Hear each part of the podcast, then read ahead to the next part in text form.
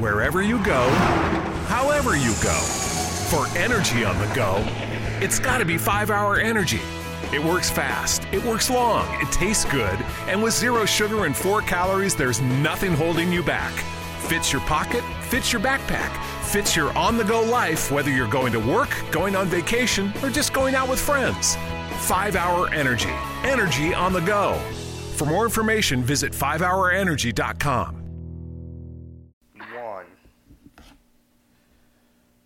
Welcome to the Yanks Are Coming Soccer Show. My name is Kartik Krishnaiyer. I'm joined as always by Neil Blackman. And we've got with us today a special guest, USSF presidential candidate Mike Winograd. And uh, I'll lead off here uh, with you. Uh, you've put some exciting plans, interesting plans in place uh, in, in terms of your vision for U.S. soccer going forward. Uh, what uh, specifically motivated you to run uh, for president of U.S. Soccer at this point? Sure. Well, well, first of all, thanks a lot for having me on, guys. It's, uh, it's a pleasure. Uh, you know, this, this started, I would think, when I was coaching my kids. Probably about 10 years ago when I got involved, my kids were at the rec level, and I, I started sort of working with the programs here to help make them a little bit better. And then they got involved in the travel program, and it was really an eye-opening experience to see how fractured everything very hard to figure out, you know, I, I didn't understand why did I have two passes, you know, why did I need one pass for one game, a different pass for a different game, that pass for another tournament. People said this league's better than that league, but teams from this league beat teams from that league, and that league has six divisions, so how could it be so elite?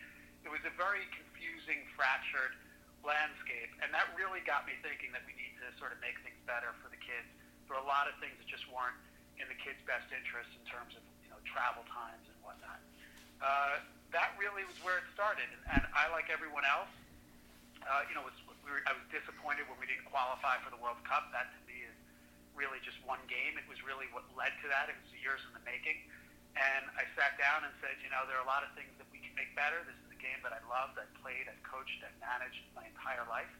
And, uh, you know, I want to make things better.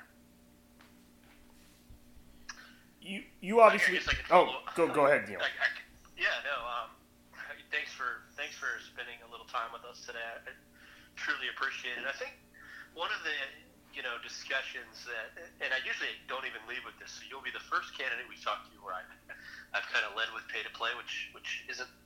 I think, I, if I'm being honest, I think it's pretty far down on the list of things that we should be concerned about. But I wanted to get right to avoid the, the situation where these podcasts become, oh, well, I've listened to this and he's already said this. Um.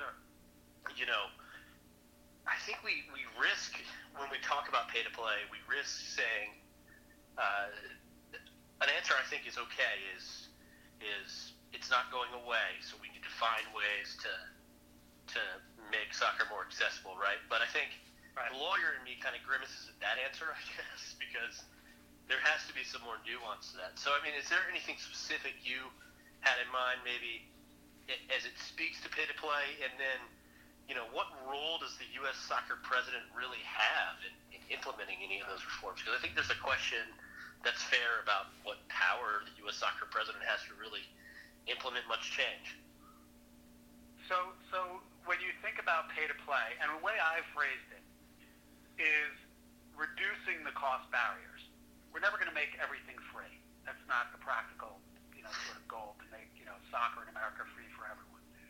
We need to reduce the cost barriers, both in pay to play when you're talking about young kids getting into the game, and coaching education when you're talking about young college graduates who want to pursue a business career, but at the same time take a course and help out their community because they just played, you know, four years of college soccer and have a lot to offer.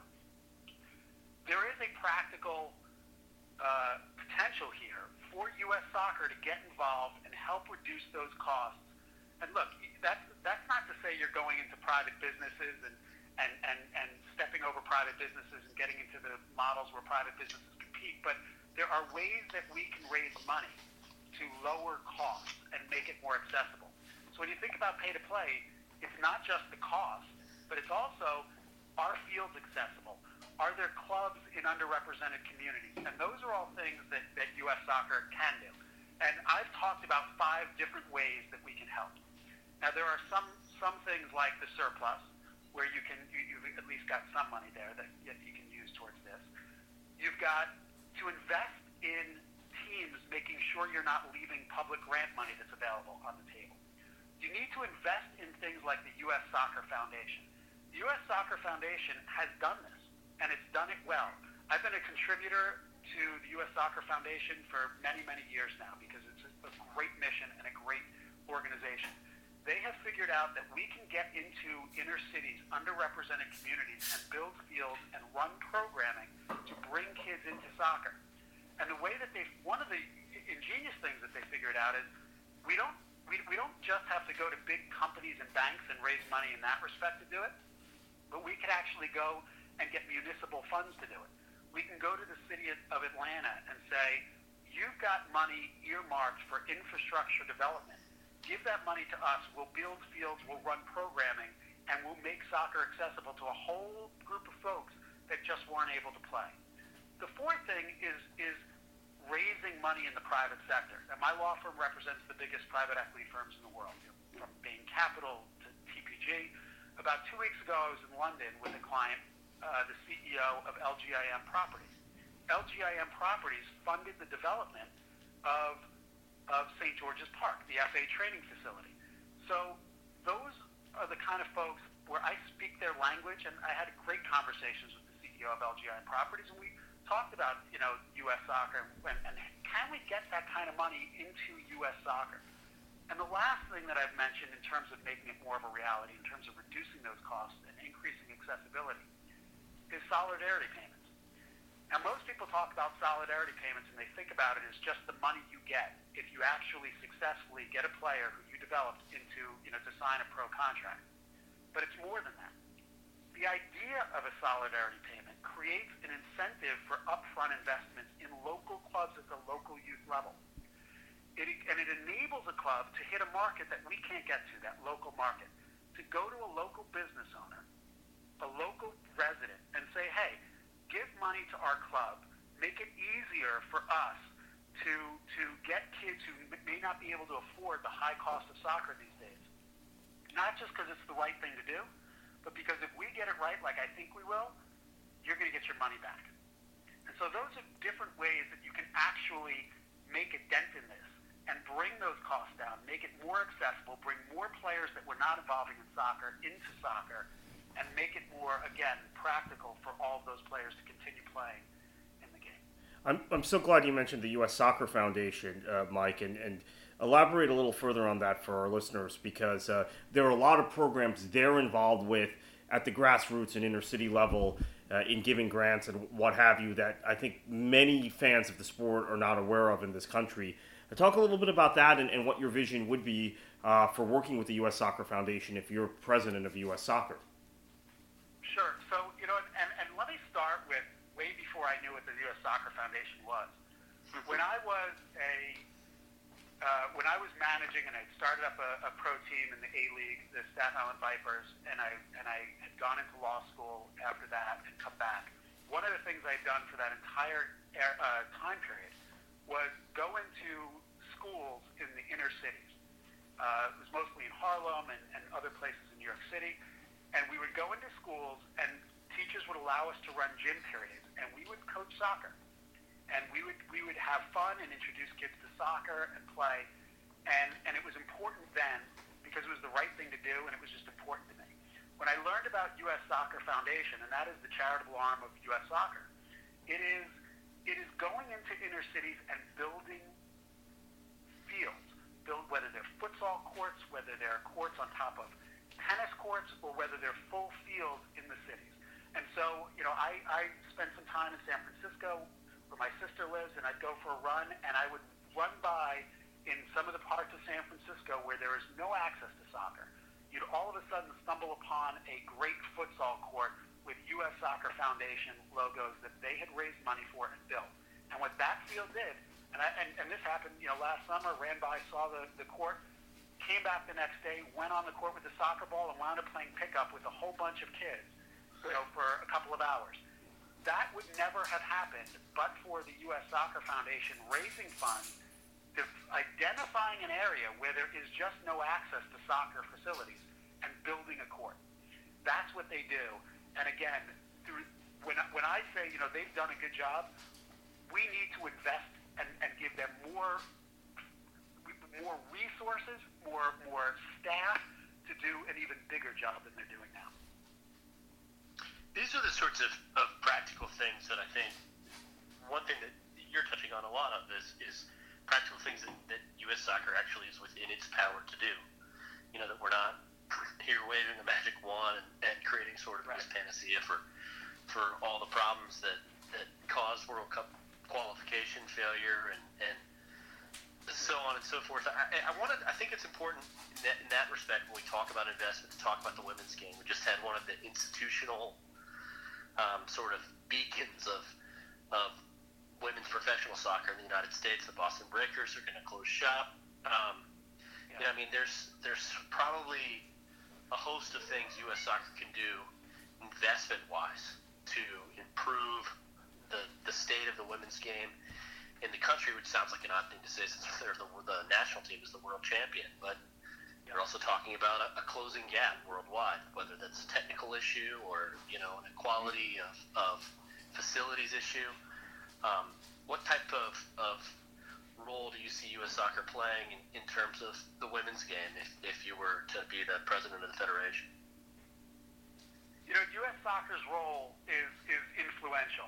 And you have to remember, U.S. soccer has, it, it, you know, doesn't have the power and shouldn't be involved in, in you know, running private businesses. You know, private businesses need to ultimately stand on their own. But we need to support them. We need to do what we can. And there are lots of ways that U.S. soccer can do it with respect to, to you know, the women's game. The, let, me, let me just start with, with a couple of quick ideas. So we have the ability, you know, U.S. soccer can be a liaison. U.S. soccer touches on other private businesses, other sections of, of the landscape, and we need to make sure that to the extent that we can serve as a liaison and bring parties together and help private businesses make deals with one another, that we do that. And whether that is bringing private equity firms and saying, hey, make sure you take a look at the women's game. You know, this is, uh, you know, they are, this is a great model. This is something you should invest in, whether it is pairing the pro leagues, you know, with, with the, with, with MLS, as many of those teams have done already, and realizing that, hey, wait a minute, we've got MLS who is stable and, and has a lot of synergies with us. We, can, we have a lot of overlap on the administrative side. We can use them to bring down our administrative costs and use a stable, financially sound model help us and pair up with MLS, U.S. Soccer can facilitate that. U.S. Soccer can work with the NWSL and, and figure out ways to make it more attractive for athletes to join the league. And that's not just like you said, you know, waving a, a you know a wand around and sort of saying we're just going to you know get people here, but we can we can create incentives. So, for example, for the last 10 years, I've, I went to Lafayette College. I played there for four years. And, and for the last 10 years, I've had the Lafayette team come to my offices in the city and introduce them to life after soccer. We have about 30 or 40 alums that come every year, and we, get, we ask a handful to talk about their career paths. This is what I do. This is how you become what I do. And, and it becomes a networking night as well. We need to make sure that we are making clear to women who are considering going into the NWSL, hey, listen, do it because it's something you love. Here are all the benefits that you'll get for the rest of your life out of doing this. And by the way, if you do it for three years and you decide you want to go on, we've got an alumni network that is that is you know that will help you in life after soccer, and that includes leading by example. It includes making sure that U.S. Soccer is bringing women into the front office, bringing women into administration, seeing where we can get women more actively involved in the business of soccer. Uh, those are the kind of things that we can do to help the league get stronger and, and financially even more stable. And, and I'll say this about the NWSL, and I've, and uh, you know, I've spoken to Amanda Duffy several times, and they're doing a great job. I feel like that league is, is despite what's, what, you know, despite some of the you know, some of the teams and the issues they're facing. I feel like that league is, is switching a little bit from survival into growth, and that's a great it's a it's a great yeah. position to be in. Let me follow up on that with. Uh, your own experience in lower division men's soccer with the A League, uh, fa- helping to found the Staten Island Vipers, the challenges, the drama, the um, financial pitfalls, any adjective you want to use or any descriptive set of words you want to use to describe lower division men's soccer in the U.S., you can use. And uh, chaos again is reigning uh, this off seasons. Uh, what would you yeah. do to bring some more clarity to uh, the Division Two and Division Three situation if you're U.S. soccer president? So again, that is sitting down. First, first of all, you know, I hope the NASL survives, and I would absolutely get them back Division Two status. I don't, you know, it, it's just not in anybody's interest for them not to have it. But this again is where you need to be able to actually be a facilitator. You need to make sure that the league, you cannot dictate to MLS or any other league what it should or shouldn't do. That goes for MLS, USL, the NASL. You know, U.S. soccer doesn't have the power, and it shouldn't just be in the business of, of ramming things down people's throats. But what you can do is make sure that people understand U.S. soccer's interests and that they're giving those interests due consideration. And so, in terms of forming clarity, it's a conversation. You need to be able to get into the room with those business folks and talk about what's in the best interest of U.S. soccer and in their best interest.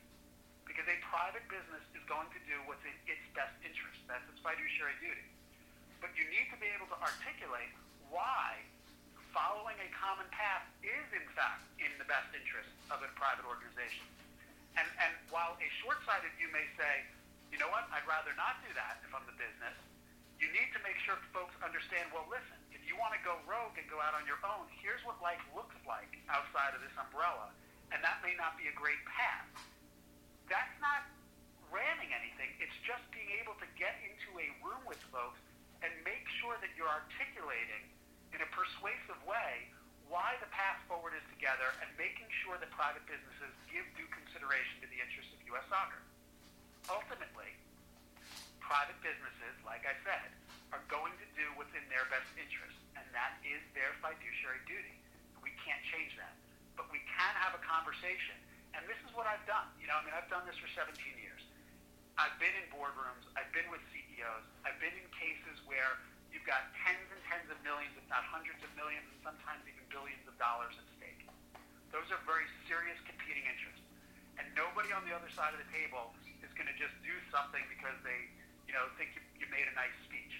But if you can actually engender confidence, earn their trust through integrity and fairness and open-mindedness, and then articulate why it is that the common path forward is in fact in their best interest, I think that's how you start to get people to think about clarifying the lower divisions, figuring out the best structure, and, and talking about things that will help U.S. soccer ultimately in the long run.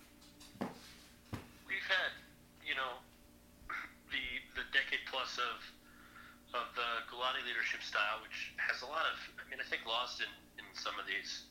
This is just a personal opinion, but lost in some of the the criticisms is just an immense amount of progress that's been made under Sunil right. Um, in, right. in, a lot in a lot of areas. Right. Uh, but it is sort of a distinctive leadership style that's a little different than your let's have a chairman of the board who, who's there to receive sort of sounding board ideas and then sort of guide discussion to, to productive solutions.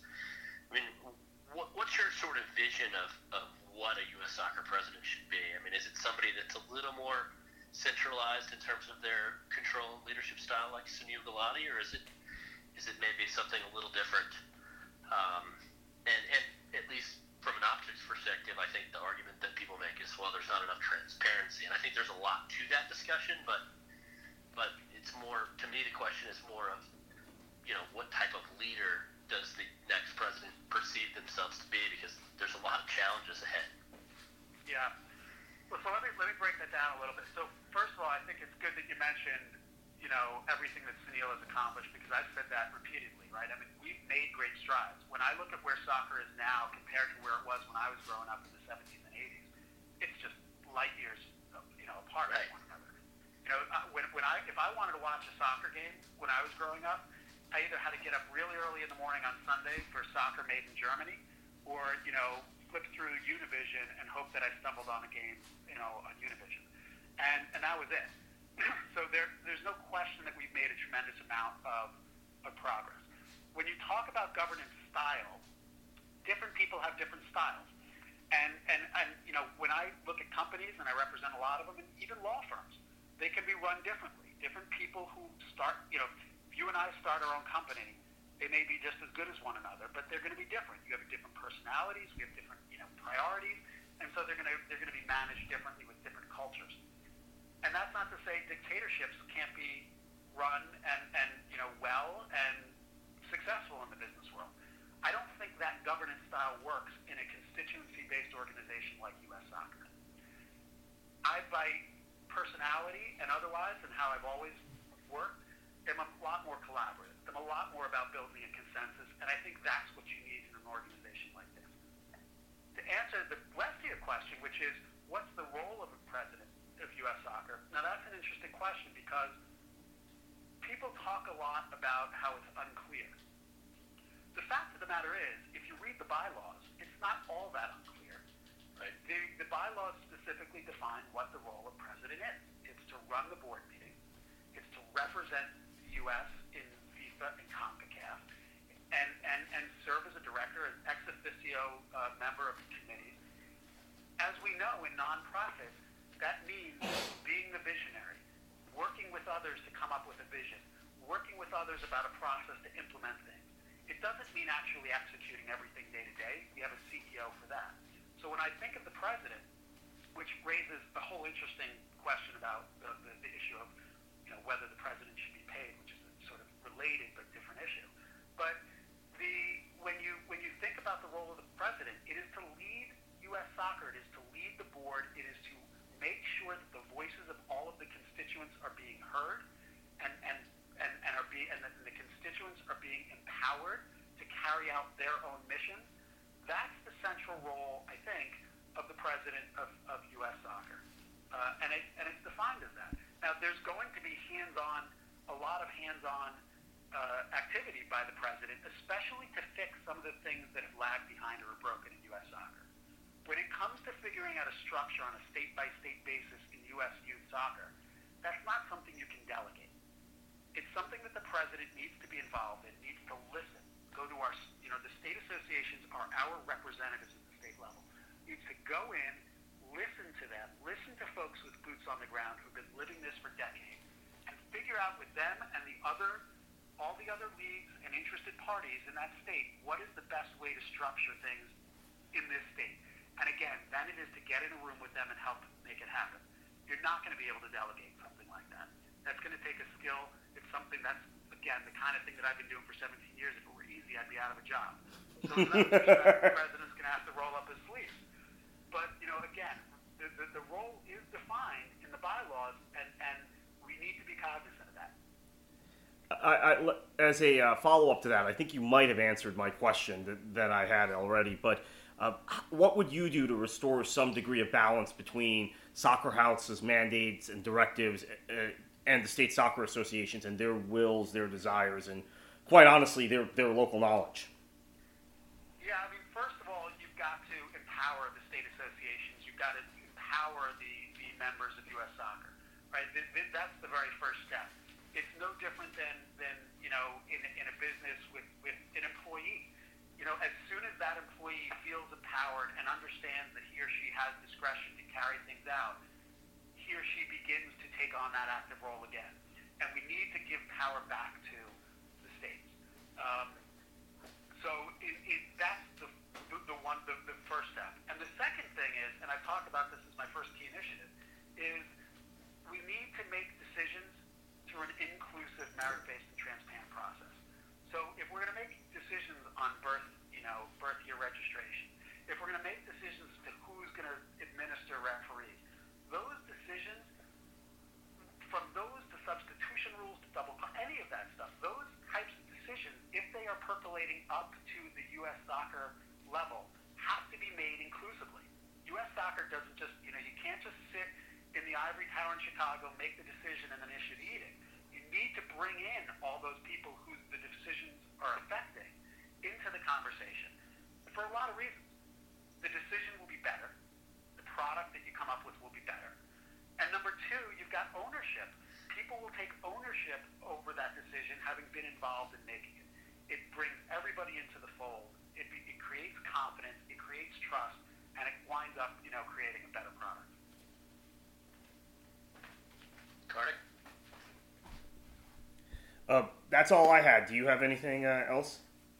No, I think that was fantastic. Yeah, I I think you covered everything. So, uh, uh, Mike Winograd is the, is the candidate. Uh, February 10th is the USSF election in Orlando. Uh, best of luck. Thank you for joining us. Let me ask one quick Okay. final, you know, say goodbye question to, to, to Mike, which is uh, just let people know if they don't know already where. I mean, Google search would solve this, I suppose, but you know, just where can they find? Is there a platform that people could look at, or anything of, that sort that we could point people towards? Sure. Yeah, sure. So my, my website is www.winogradussf.com. So W-I-N-O-G-R-A-D-U-S-S-F.com. And that's got my initiatives and it's got um, some thoughts I put in on, on other hot topics and, and, a, and, a, and an in the press page where I've tried to uh, put a lot of the, the press I've done and the interviews and the features, as well as some of the position papers that various constituents have asked us for, whether it's the athletes or adult, you know, it's U.S. adult uh, soccer. So the, my website's a pretty good source. I'm on Twitter at Winograd USSF as well. Um, I think the, the, you know, both of those are pretty good sources. So, Win- Fantastic. Thank you again for your time. yeah, Winograd USSF is the site. Win- WinogradUSSF.com is the site. Thanks again for your time. And uh, best of luck in this election. Yeah, thank you guys. I really appreciate your time. Hi, I'm Taraji P. Henson. In my new movie, What Men Want, I can hear men's thoughts. On February 6th, catch a special Girls' Night Out screening of the movie critics are calling outrageously funny. The must-see comedy. I wouldn't miss it for the world. Amazing! Taraji P. Henson, Tracy Morgan, If you only knew what I was thinking right now. Trust me, we don't want to know. What Men Want. Rated R. Under 17, not admitted without parent. Girls' Night Out screenings Wednesday, February 6th. In theaters everywhere, February 8th. The iPhone 10R is here at T Mobile, and there's a whole lot to love. Like taking those perfect New Year, New You portrait mode selfies you're going to share. Nice. It's the best way to stay connected to everyone you'll heart most in 2019. So get ready to fall in love with iPhone 10R on T Mobile, the most loved in wireless. Call 1 800 T Mobile to learn more or visit a store today.